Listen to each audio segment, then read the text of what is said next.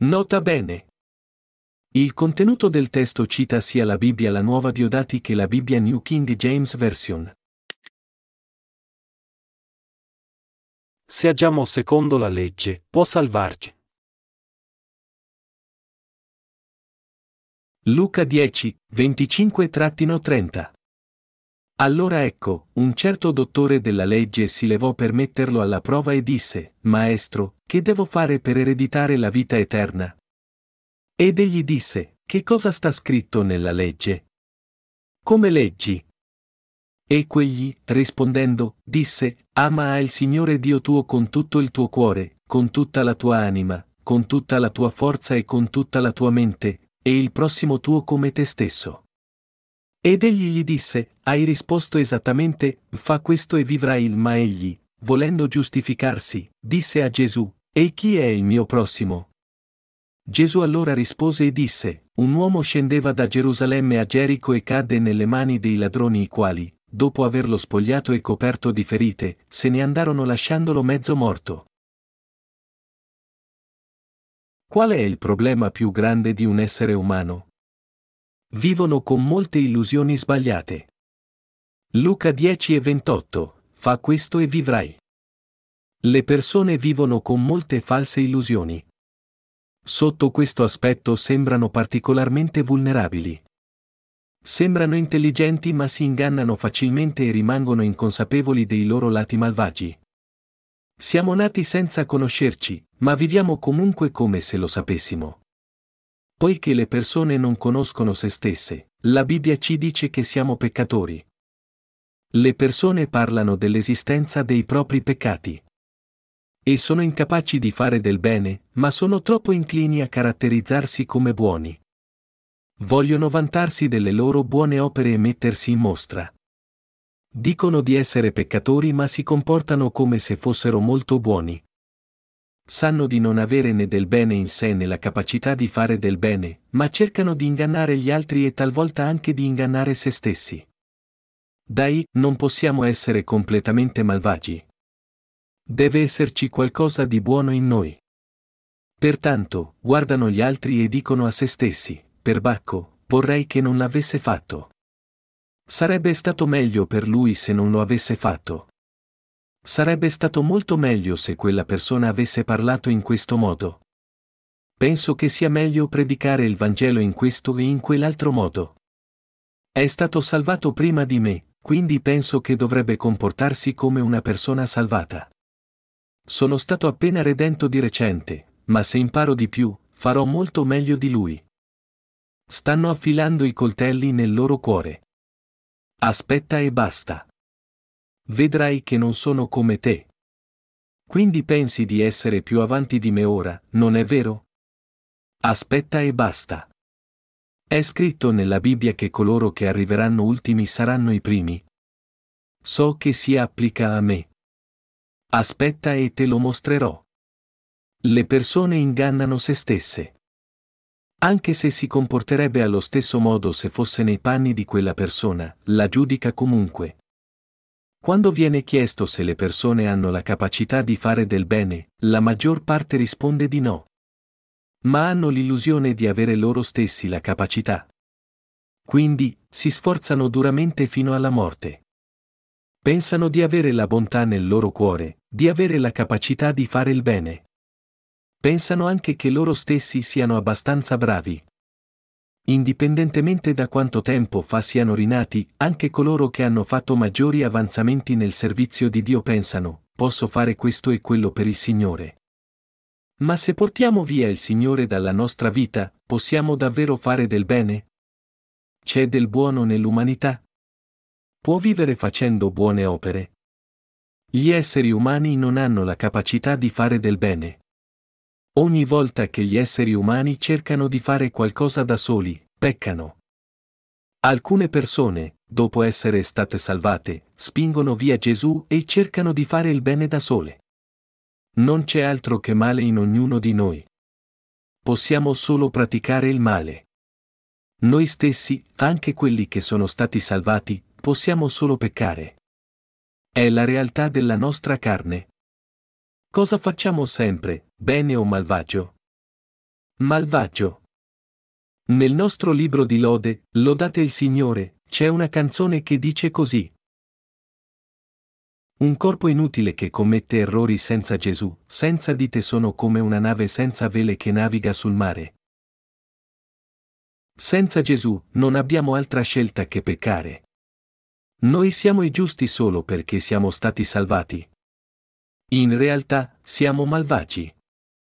L'Apostolo Paolo disse, infatti il bene che io voglio, non lo faccio, ma il male che non voglio, quello faccio, Romani 7 e 19. Se una persona è con Gesù, non importa. Tuttavia, quando non ha nulla a che fare con Dio, cerca di fare il bene davanti a Dio. Ma più ci prova, più si ritrova a praticare il male. Anche il re Davide aveva la stessa natura. Quando il suo paese era pacifico e prospero, una sera salì sul tetto a fare una passeggiata. Cadde in un piacere sensuale dopo aver visto l'immagine allettante. Com'era quando dimenticò il Signore? Era veramente malvagio. Egli uccise Uria e prese sua moglie, ma non poteva vedere il male in se stesso. Ha trovato scuse per le sue azioni. Poi un giorno, il profeta Nathan venne da lui e gli disse. Vi erano due uomini nella stessa città, uno ricco e l'altro povero.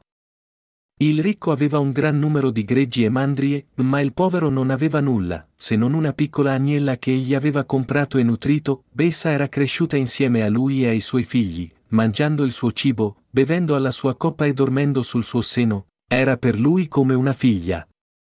Un viandante giunse a casa dell'uomo ricco, questi rifiutò di prendere dal suo gregge e dalla sua mandria per preparare da mangiare al viandante giunto da lui, ma prese l'agnella di quel povero e la fece preparare per l'uomo venuto da lui, 2 Samuele 12. 1-4. Davide disse, colui che ha fatto questo merita la morte.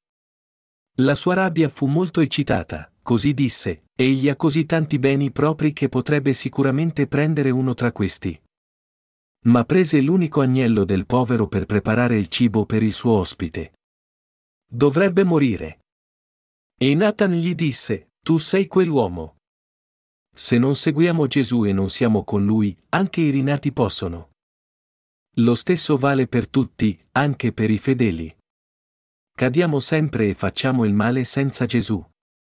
Quindi siamo grati ancora oggi che Gesù ci abbia salvato nonostante il male in noi. Voglio riposare all'ombra della croce. I nostri cuori ricevono riposo all'ombra della salvezza di Cristo. Ma quando usciamo dall'ombra e guardiamo noi stessi, non possiamo mai riposare. Dio ha dato la giustizia della fede davanti alla legge. Tra la fede e la legge, quale viene prima? La fede. L'Apostolo Paolo disse che Dio ci ha dato prima la giustizia della fede. La giustizia della fede veniva prima. Lo diede ad Adamo ed Eva, a Caino e Abele, poi a Sette ed Enoch. Fino a Noè, poi ad Abramo, poi fino a Isacco, a Giacobbe e ai suoi dodici figli. Anche senza la legge, divennero giusti davanti a Dio attraverso la loro fede nella sua parola. Furono benedetti e ricevettero riposo attraverso la loro fede nella sua parola. E il tempo passò e i discendenti di Giacobbe vissero in Egitto come schiavi per 400 anni a causa di Giuseppe. Poi Dio li condusse per mezzo di Mosè nel paese di Canaan. Tuttavia, durante i 400 anni di schiavitù, avevano dimenticato la giustizia della fede. Così Dio permise loro di attraversare miracolosamente il Mar Rosso e li condusse nel deserto. Quando raggiunsero il deserto di Sin, egli diede loro la legge sul monte Sinei. Diede loro i dieci comandamenti che contengono 613 articoli dettagliati della legge. Io sono il Signore tuo Dio, il Dio di Abramo, il Dio di Isacco, il Dio di Giacobbe. Lascia che Mosè salga sul monte Sinai e io ti darò la legge. Dio diede a Israele la legge. Egli diede loro la legge affinché avessero la conoscenza del peccato, Romani 3 e 20. Era per far loro sapere cosa gli piaceva e cosa non gli piaceva e per rivelare la sua giustizia e santità. Tutto il popolo di Israele che era stato schiavo in Egitto per 400 anni attraversò il Mar Rosso.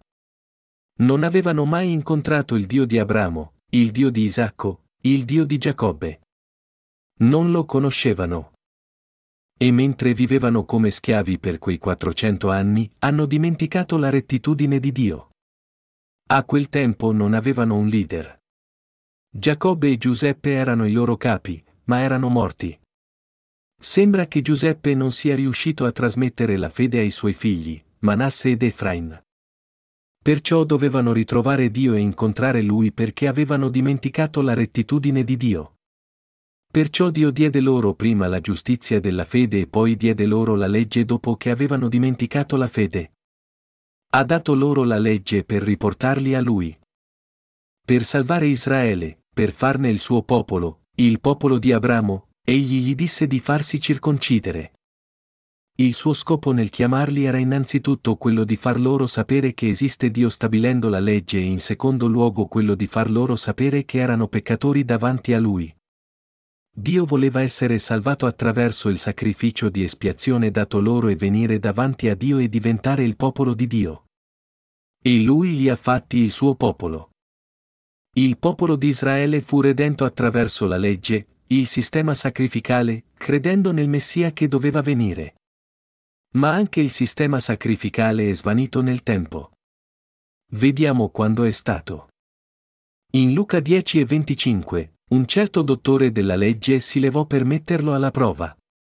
Dottore della legge era un fariseo.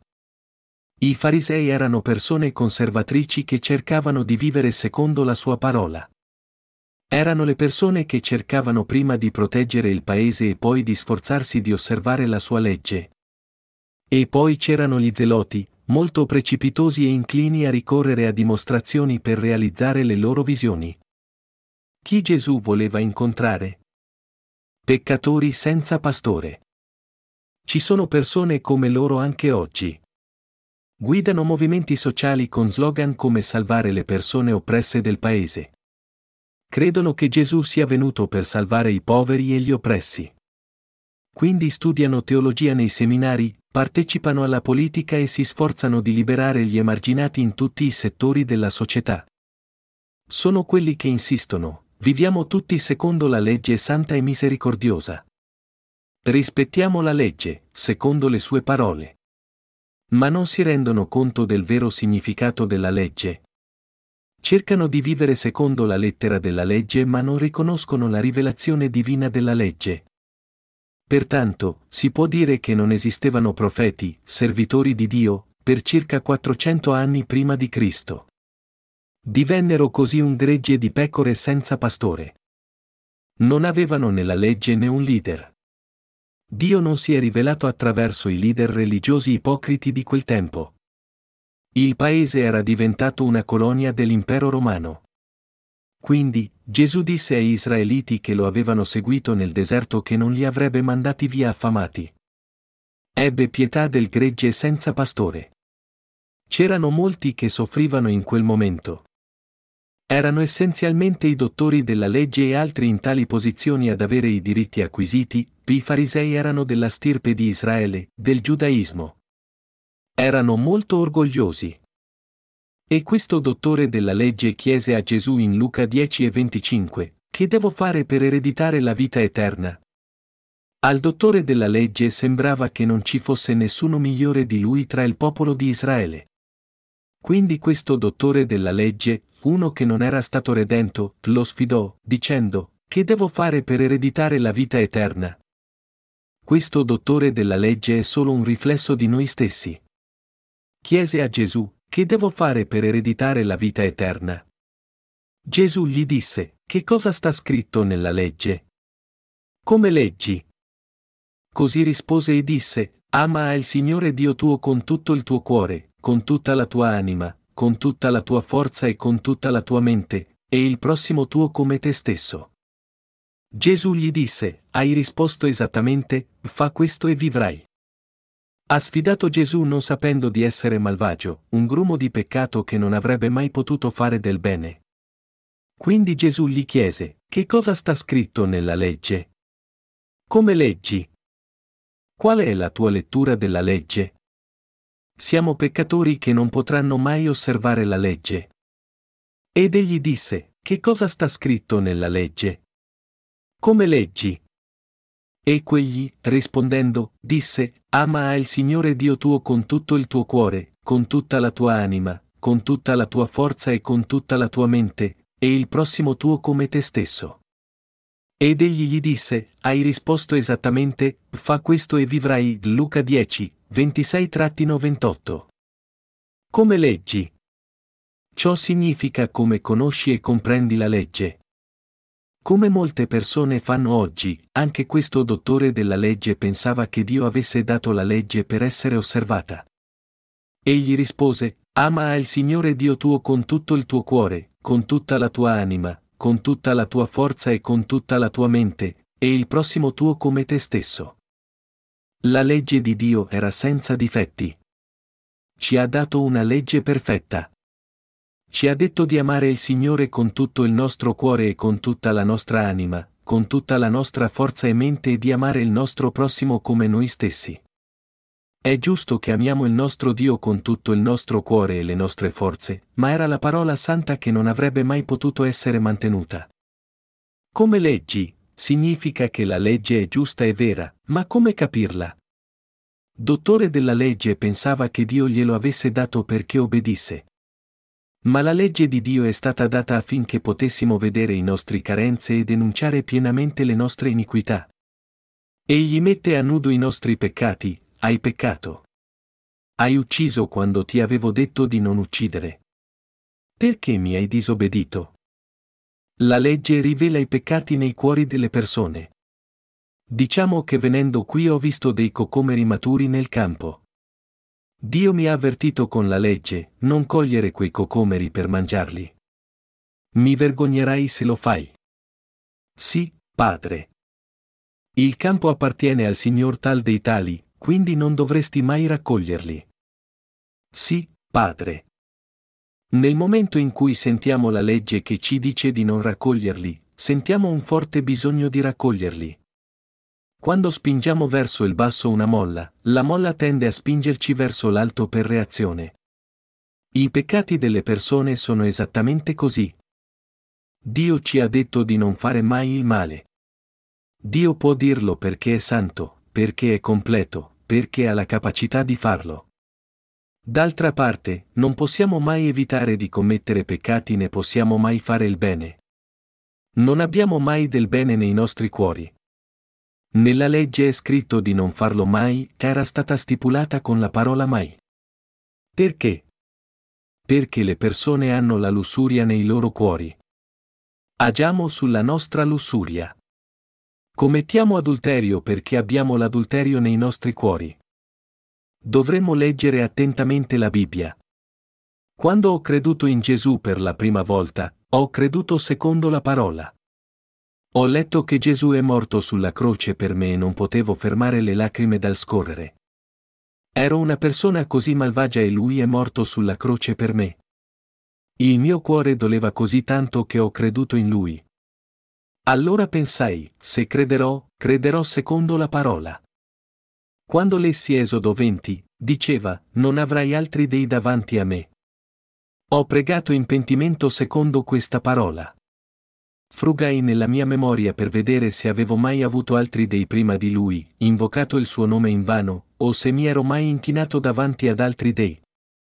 Mi resi conto che molte volte mi ero inchinato davanti ad altri dei durante i rituali in onore dei miei antenati. Avevo commesso il peccato di avere altri dei. Così ho pregato in pentimento, Signore, ho adorato gli idoli. Devo essere giudicato per questo. Per favore, perdona i miei peccati. Non lo farò mai più. Pertanto, un singolo peccato è stato gestito. Allora ho provato a pensare se mai avessi invocato il suo nome in vano. Poi mi sono ricordato che quando ho iniziato a credere in Dio, fumavo. I miei amici mi hanno detto, non stai disonorando Dio fumando? Come può un cristiano fumare? Non stavo forse invocando il suo nome in vano? Così ho pregato di nuovo, Signore, ho invocato il tuo nome in vano. Ti prego, perdonami. Smetterò di fumare. Così ho provato a smettere di fumare, ma ho continuato a fumare a intermittenza per un anno. È stato davvero duro, quasi impossibile smettere di fumare. Ma alla fine sono riuscito a smettere completamente di fumare. Ho avuto la sensazione che un altro peccato fosse stato trattato. Il successivo era ricordati del giorno di sabato per santificarlo. Significava non fare altro la domenica, né fare affari né fare soldi. Quindi ho smesso anche quello. Poi c'era onorerai tuo padre e tua madre. Li ho onorati quando ero lontano, ma erano una ferita del cuore quando c'ero. Oh mio Dio, ho peccato davanti a Dio. Per favore perdonami, Signore. Ho pronunciato una preghiera di pentimento. Ma i miei genitori sono morti per allora, quindi non potevo più onorarli. Cosa potevo fare? Signore, ti prego, perdona questo peccatore inutile. Sei morto sulla croce per me. Quanto ero grato. In questo modo, pensavo di aver affrontato i miei peccati uno per uno. C'erano altre leggi, come quella di non uccidere, di non commettere adulterio, di non essere avidi, mi sono accorta di non averne rispettata neanche una. Ho pregato tutta la notte. Ma le preghiere di pentimento non sono piacevoli. Parliamo di quello. Mentre pensavo alla crocifissione di Gesù, potevo entrare in empatia con quanto fosse doloroso. Ed è morto per noi che non potevamo essere all'altezza delle sue parole. Ho pianto tutta la notte pensando a quanto Dio mi aveva amato ed ero grato che mi avesse dato la vera gioia. Il mio primo anno di frequentazione della Chiesa è stato generalmente abbastanza facile ma i successivi anni sono diventati molto difficili perché dovevo pensare molto di più affinché le lacrime scendessero, dato che lo facevo così spesso.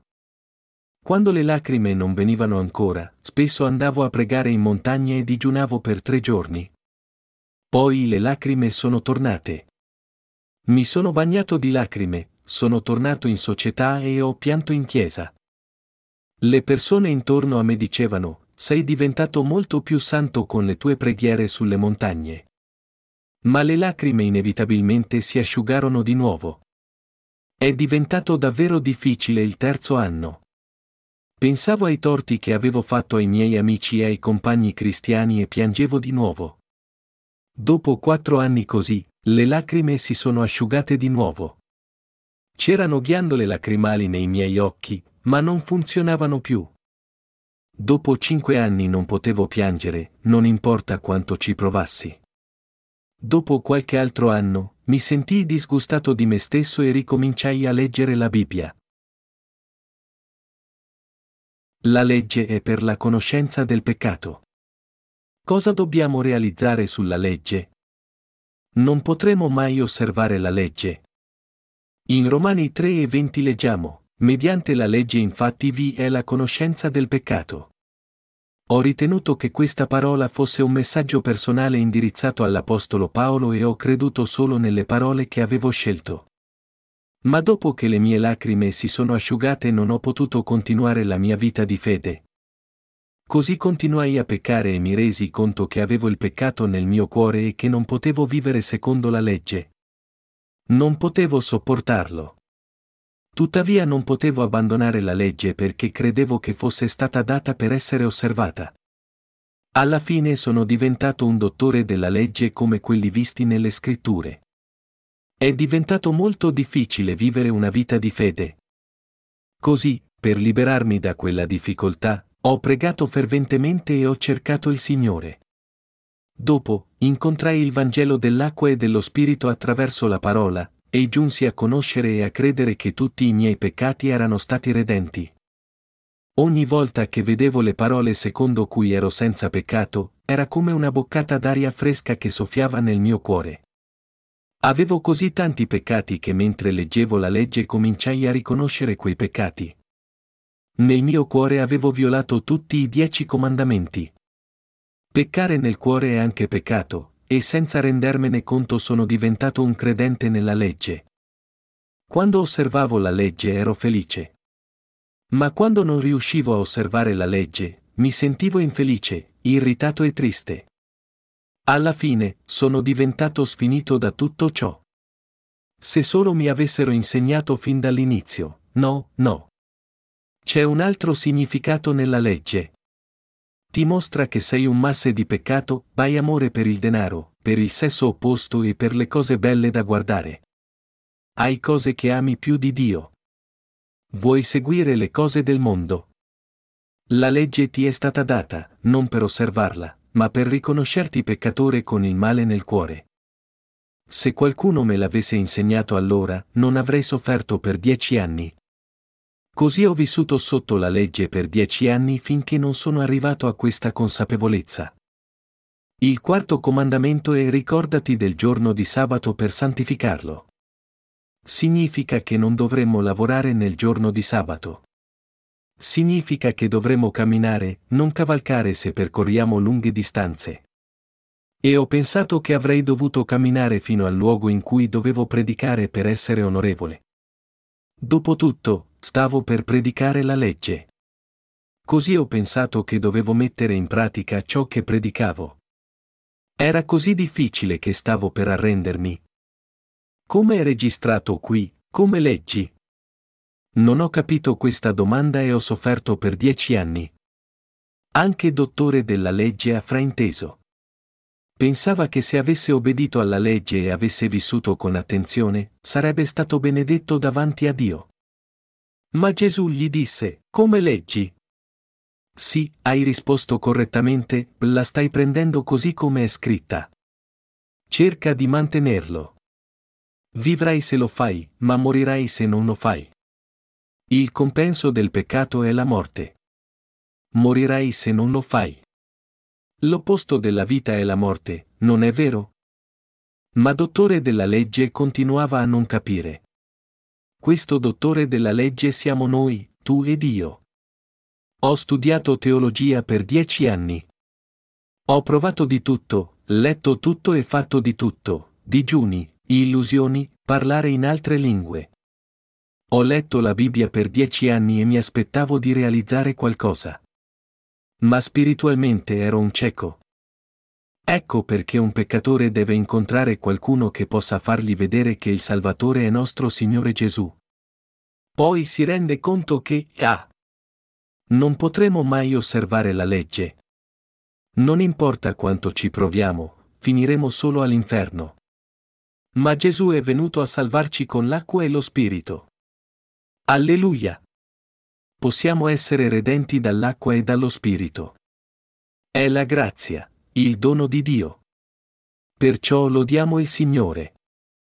Ho avuto la fortuna di laurearmi seguendo un percorso senza speranza, ma alcune persone trascorrono tutta la vita studiando teologia e non realizzano mai la verità fino al giorno della morte. Alcuni credono per decenni o di generazione in generazione ma non rinascono mai più. Quando ci rendiamo conto che non possiamo mai osservare la legge e ci poniamo davanti a Gesù per ascoltare il Vangelo dell'acqua e dello Spirito, ci liberiamo dall'essere peccatori. Quando incontriamo Gesù, usciamo da ogni giudizio e da ogni dannazione. Siamo i peggiori peccatori, ma diventiamo giusti perché Signore ci ha salvati mediante l'acqua e il sangue. Gesù ci ha detto che non potremo mai vivere nella sua volontà. Lo ha detto al dottore della legge, ma non ha capito. Così Gesù gli raccontò una storia per aiutarlo a capire. Cosa rende gli uomini caduti nella vita di fede? Peccato. Un uomo scendeva da Gerusalemme a Gerico e cadde nelle mani dei ladroni i quali, dopo averlo spogliato e coperto di ferite, se ne andarono lasciandolo mezzo morto, Luca 10 e 30. Gesù gli disse che tutti hanno sofferto per tutta la vita, proprio come quest'uomo è stato picchiato dai ladri ed è quasi morto. Un uomo scese da Gerusalemme a Gerico. Gerico è il mondo secolare e Gerusalemme rappresenta la città della religione, città della fede, vantandosi della legge. Questo ci dice che se crediamo in Cristo come nostra religione, saremo inevitabilmente distrutti. Un uomo scendeva da Gerusalemme a Gerico e cadde nelle mani dei ladroni i quali, dopo averlo spogliato e coperto di ferite, se ne andarono lasciandolo mezzo morto. Gerusalemme era una grande città con una grande popolazione. C'erano lì un sommo sacerdote, una schiera di sacerdoti, leviti e molti uomini religiosi eccezionali. C'erano molti che conoscevano bene la legge. Li tentarono di rispettare la legge, ma alla fine fallirono e si diressero verso Gerico. Continuavano a cadere nel mondo, Gerico e ad incontrare ladri.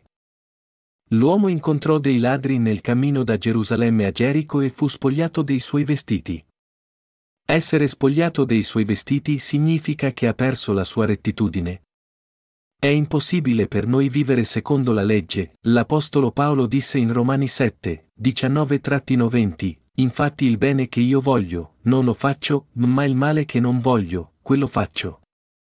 Ora, se faccio ciò che non voglio, non sono più io che lo faccio, ma è il peccato che abita in me. Vorrei poter fare del bene e spero di poter vivere secondo le sue parole. Ma nelle cioè dal cuore degli uomini, procedono pensieri malvagi, adulteri, fornicazioni, omicidi, furti, cupidigie, malizie, frodi, oscenità, invidia, bestemmia, orgoglio, stoltezza. Marco 7, 21-22 poiché sono nei nostri cuori e vengono continuamente fuori, facciamo ciò che non vogliamo fare e non facciamo ciò che vorremmo fare. Ripetiamo questi mali ancora e ancora nei nostri cuori. Tutto ciò che il diavolo deve fare è dare a noi solo un piccolo impulso a commettere il peccato. I peccati nel cuore di tutta l'umanità. Possiamo vivere secondo la legge? No. In Marco 7 è detto, non c'è nulla di esterno all'uomo che, entrando in lui, possa contaminarlo, sono invece le cose che escono da lui che lo contaminano. Gesù dice che nel cuore umano ci sono pensieri malvagi, adulteri, fornicazioni, omicidi, furti, cupidigie, malizie, frodi, oscenità, invidia, bestemmia, orgoglio e stoltezza. Abbiamo tutti l'omicidio nei nostri cuori. Non c'è nessuno che non omicidi. Le madri urlano ai loro figli, no. Non farlo. Ti avevo detto di non farlo, dannazione. Ho detto di non farlo. E poi, tu vieni qui. Te l'ho detto e ripetuto di non farlo. Ti ucciderò per questo. Questo è un omicidio. Potresti uccidere i tuoi figli con le tue parole sconsiderate. Ma se sfoghiamo su di loro tutta la nostra rabbia, i bambini moriranno. Li avremo uccisi davanti a Dio. A volte ci spaventiamo da soli. Dio mio! Perché l'ho fatto? Guardiamo i lividi dopo aver picchiato i nostri figli e pensiamo che dobbiamo essere stati pazzi per farlo. Agiamo in questo modo perché abbiamo l'omicidio nei nostri cuori. Quindi ora, se faccio ciò che non voglio significa che facciamo il male perché siamo malvagi. Ed è così facile per Satana tentarci a peccare.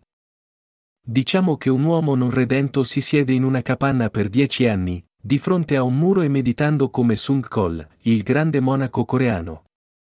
Finché sta seduto di fronte al muro va bene, ma qualcuno deve portargli da mangiare e pulire il disordine. Allora deve avere contatto con qualcuno. Non sarebbe un problema se fosse un uomo, ma supponiamo che sia una bella donna. Se per caso dovesse vederla, tutto il suo sedersi sarà stato vano. Pensa, non dovrei commettere adulterio, ce l'ho nel cuore, ma devo liberarmene. Devo scuoterlo. No. Esci dalla mia mente. Ma la sua determinazione svanisce nel momento in cui la vede. Dopo che la donna se n'è andata, Esamina il proprio cuore. Tutti e cinque gli anni di sforzi furono vani. È così semplice per Satana togliere la rettitudine di una persona. Tutto ciò che Satana deve fare è dare loro una piccola spinta. Quando una persona lotta senza essere redenta, cade continuamente nel peccato. Quella persona paga fedelmente la decima ogni domenica, digiuna per 40 giorni, 100 giorni di preghiere dell'alba. Ma Satana la tenta con le cose belle della vita. Vorrei darti un posto importante in azienda, ma tu sei cristiano e non puoi lavorare la domenica, vero? È una posizione davvero fantastica. Forse lavori tre domeniche e vai in chiesa solo una volta al mese.